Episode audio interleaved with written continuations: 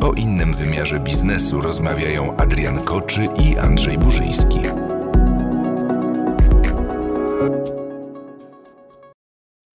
Z tego nagrania dowiesz się, czym jest roboczo godzina, dlaczego ważne jest znać roboczo godzinę zarówno swoją, jak i swoich pracowników oraz jak praktycznie ją obliczyć.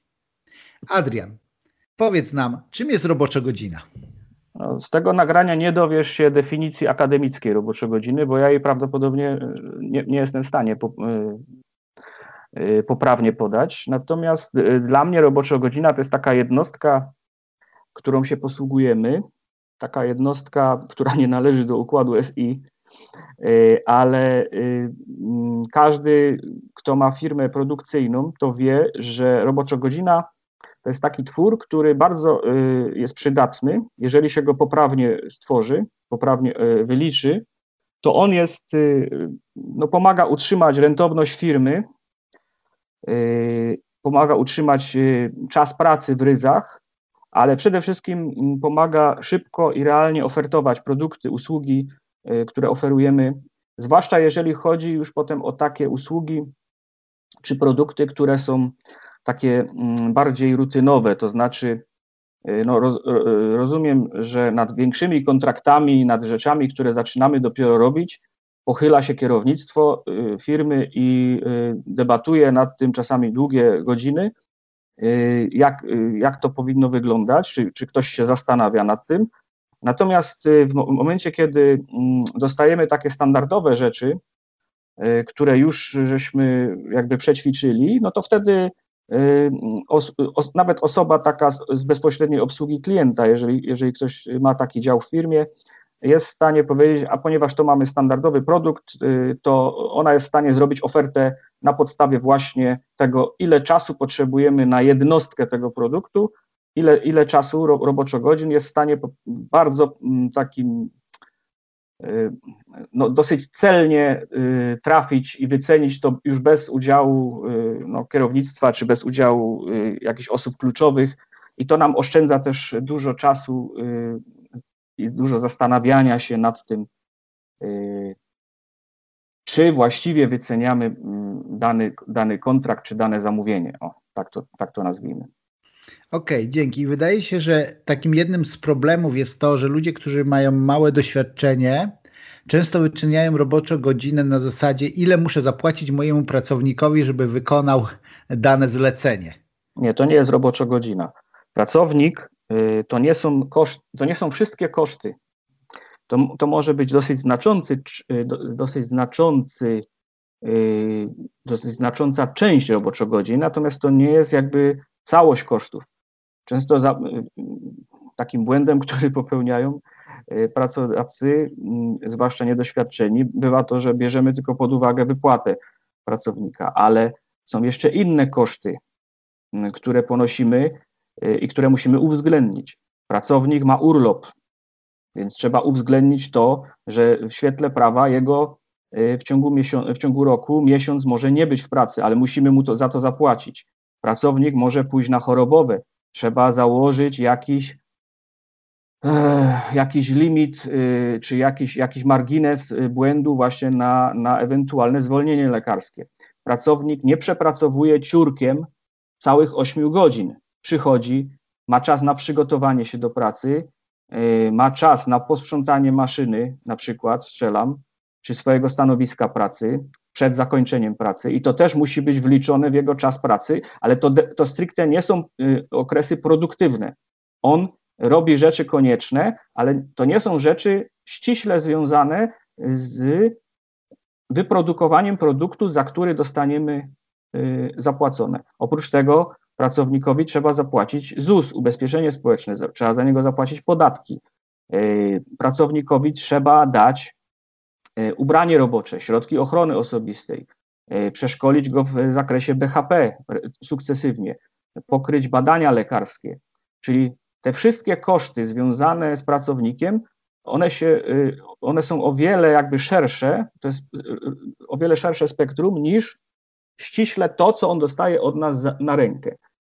To jest jeden, jedna rzecz. Oprócz tego w firmie nie, nie, zatrudniamy tylko pracowników produkcyjnych, ale zatrudniamy nadzór techniczny, zatrudniamy pracowników kontroli, e, zatrudniamy pracowników porządkowych, którzy muszą być, bo inaczej po prostu utoniemy w śmieciach, w bałaganie. W większych zakładach zatrudniamy, nie wiem, pracowników transportu, kierowców, którzy mają za zadanie dowieść pewne rzeczy. Pracowników y, biurowych zatrudniamy. Zatrudniamy kadrową, zatrudniamy księgową, zatrudniamy y, osobę od zakupów, osobę od obsługi y, klienta bezpośredniej, zatrudniamy sekretarki, asystentów, którzy nie są pracownikami bezpośrednio produkcyjnymi, ale bez ich pracy firma nie jest w stanie się obejść. W związku z tym ich praca też musi być ujęta w roboczo-godzinie. Oprócz tego mamy inne koszty. Mamy koszty leasingów, samochodów, urządzeń, mamy koszty najmu budynku albo koszty amortyzacji budynku, jeżeli budynków, jeżeli mamy własne budynki w firmie. E, płacimy podatki od nieruchomości, e, płacimy za energię, płacimy za wodę, za ścieki, płacimy za gaz, za ogrzewanie. E, czyli wszystkie koszty, które są w firmie, one w sposób cząstkowy muszą być umieszczone w roboczo godzinie. I w tym momencie, y, jeżeli tam umieścimy wszystkie koszty, dodamy do tego jakiś margines bezpie bezpieczeństwa niewielki i dodamy do tego zysk, który chcemy uzyskać, wtedy ona będzie w miarę realna i będzie narzędziem, które będzie nam pomagało szybko i w miarę bezpiecznie działać. Nie wiem, czy się wyraziłem w sposób jasny i klarowny. Myślę, że to było dosyć jasne i klarowne. Pokazałeś całe spektrum, które się wlicza w roboczą godzinę. I teraz chciałbym, żebyśmy poszli, yy, pokazali, jak to zrobić na dwóch przykładach. Jeden przykład będzie, będzie prostszy z mojej branży, czyli mhm. szkoleniowiec, doradca, coach, czyli ktoś, kto żyje z usług, kto sprzedaje swój czas yy, konsultacji tak i wymienia na pieniądze. Częstym e, błędem w mojej branży jest to myślenie, że moja robocza godzina to jest to, ile biorę za godzinę konsultacji. No właśnie, Ale to nie no jest robocza godzina. No właśnie. No bo ile, no, y, dlatego, że y, to nie jest tak, że po pierwsze, konsultacje to jest ten czas, kiedy ty zwykłeś zarabiać. Tak? tak. Czyli, czyli za ten czas zarabiasz, ale oprócz tego musisz poświęcić czas na to, żeby się przygotować do tej konsultacji, tak? tak. To, to jest takie standardowe, y, kiedy się zarzuca, nie wiem, nauczycielom, że oni pracują tylko na przykład 4 godziny dziennie y, i mają tam etat kilkunastu godzin w miesiącu, które spędzają z uczniami, ale oni się bronią, nauczyciel się broni i ty też jesteś w pewnym sensie nauczycielem, Y, że przecież oni y, mają ogromną ilość czasu, którą muszą poświęcić na to, żeby być w ogóle skutecznym nauczycielem. To znaczy, muszą się przygotować do lekcji, muszą napisać konspekt, jeżeli to są, jeżeli piszą konspekty, y, muszą sprawdzić jakieś tam testy czy, czy sprawdziany, które robią, więc ten czas, który oni poświęcają, czy ty poświęcasz na to, żeby być skutecznym coachem, czy żeby, być, żeby mieć skuteczną sesję Y, taką treningową z klientem, jest o wiele, y, on się nie zamyka w czasie y, te, tej godziny, czy półtorej, czy może dwóch, których, której spędza z klientem, tylko musisz czytać, uczyć się, musisz obsługiwać swoją firmę, czyli robić masę rzeczy, które spowodują, że ta firma jakby wygeneruje produkt, który widzi klient. Czy, czy, czy, czy ja się wyrażam jasno? Czy to jest, czy to jest dla ciebie, czy, czy, czy, czy, czy zgadzasz się z tym, co ja mówię? Zgadzam się i chciałbym mieć samych takich klientów jak ty, bo pamiętam moje pierwsze doświadczenie e, lata temu, to gdzieś, nie wiem, 2009 rok był jakaś konferencja, na którą mnie zaproszono i potem przyszedł człowiek akurat, który prowadził firmę produkcyjną i rozmawialiśmy o takich indywidualnych konsultacjach. Ja mu podałem stawkę za godzinę, która dużo mniejsza była niż, niż jest teraz, tak, ale on wtedy Złapał się za kilka, głowę. E, kilka, tak, i on mówi, człowieku, jak ja bym tyle płacił moim pracownikom za godzinę i dopiero właśnie jak zaczęliśmy rozmawiać, ja mu pokazywałam ten cały spektrum, tak, że, mhm. że, to, że to nie jest tak, że ja 8 godzin dziennie e, za taką stawkę pracuję, ale też e, właśnie jedną z rzeczy jest z taki, takich problemów, tak, które mają ludzie, którzy są w takiej branży szkoleniowej, to jest ten moment, kiedy powiedzmy, że zaczynasz tak jak ja, zaczynasz zupełnie od zera, nie masz żadnych środków, e, ani żadnego barteru, którym możesz się wymienić, więc robisz sam marketing, robisz sam sprzedaż, wrzucasz do mediów społecznościowych, tworzysz swoje, nie wiem, nagrania, tak? E, mhm. W tym znaczeniu, że tam masz własną kamerę, mikrofon.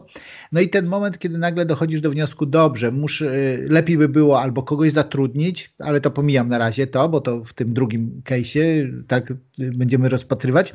Natomiast w tym momencie, kiedy decydujesz się na outsourcing, zlecasz komuś na zewnątrz, no właśnie, i wielu ma z tym problem, bo mówi tak, no dobrze, ale to nie jest aż takie proste, ponieważ jeżeli ja, nie wiem, mam dwie sesje dziennie, dni w tygodniu, to nie jest tak, że jak ja teraz zlecę komuś marketing, sprzedaż i tak dalej, to ja będę miał nagle trzech klientów albo czterech i będę miał środki y, na zapłacenie, że to ja uszczuplam y, swój budżet, żeby zapłacić komuś, a nie mam gwarancji, że on mi da nowych klientów. Co byś powiedział takiej osobie? Bo to gwarancji, często w mojej branży. Gwarancji, y, gwarancji nigdy nie masz. I tu jest cały, cały ból biznesu, że zawsze musisz jakby mm, oceniać, co przyniesie przyszłość. A wiadomo, że przyszłość jest dla nas niewiadomą. Wiadomo, że jest niewiadomą. No tak. Więc kwestia jest tego typu. Ty, ty musisz ocenić, czy klienci się do ciebie dobijają. Bo jeżeli w tej chwili masz dwóch klientów, ale odrzucasz trzeciego, ponieważ nie masz czasu, bo, bo, bo w ciągu dnia pracujesz już, nie wiem, 10 godzin, a z tego masz dwie półtora godzinne sesje y, coachingowe, masz dwie półtora godzinne sesje na przykład, to, to 3 godziny poświęcasz na zarabianie, ale 7 godzin poświęcasz Y, na ogarnięcie tych spraw, które muszą być ogarnięte, bo inaczej firma ci padnie. I w tym, a, a dobijać się trzeci klient, a ty mówisz, że ja nie mam czasu. No to wtedy trzeba pomyśleć y, o tym, że część tych obowiązków musisz przesunąć i, i powierzyć osobie, której nie zapłacisz 300 zł, tylko zapłacisz 30 i w to miejsce przyjmiesz następną sesję coachingową, następne 4, to półtorej godziny za które dostaniesz 300 zł za godzinę, a tamtej osobie y, zapłacisz y, tylko 30 zł, ponieważ y, stawki za proste czynności, wiadomo, są, są inne. I ona wtedy może poświęcić na to więcej godzin, ale ty będziesz miał uwolniony czas, po pierwsze dla klienta, który już czeka, ewentualnie uwolnisz sobie czas po to, żeby się zastanowić, jak pozyskać nowego klienta. To też ma swoją wartość. Więc y, y, y, jakby postępowanie według mnie takie racjonalne jest takie, że na początku trzeba wypychać z firmy te rzeczy, które są proste, tanie i zrobi je, brzydko mówiąc, może zrobić je ktokolwiek. Natomiast sobie zostawiasz te rzeczy, których no, nie jest w stanie zrobić za ciebie nikt. Okej, okay, myślę, że to dzięki. To ja wiem, że dla kogoś, kto to słucha, to może się, szczególnie jeżeli nie siedzisz w mojej branży, takiej szkoleniowej, to może się wydawać przecież to oczywiste.